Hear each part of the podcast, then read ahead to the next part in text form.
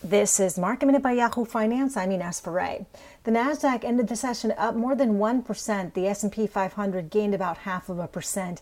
The Dow gained 0.1%. Communication services, consumer discretionary, and technology stocks were in the green today. Amazon gained more than 2%. Facebook gained about 0.5% today. And Netflix gained more than 5% today.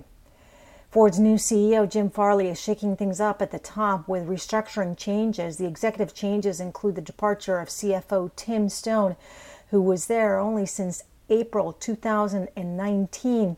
He accepted an executive position at an AI software company. Tesla is cutting the starting price of its China-made Model 3 by 8%. The standard range Model 3 will come with a less expensive battery. The Model 3 is a big seller in China.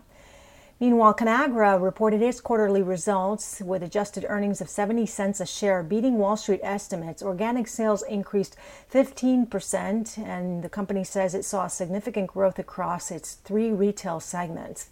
Bed Bath & Beyond's earnings smashed Wall Street estimates, with comp sales increasing 6%, the company's first comparable sales growth since 2016.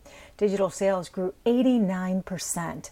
For more Market Minute news, head to yahoofinance.com.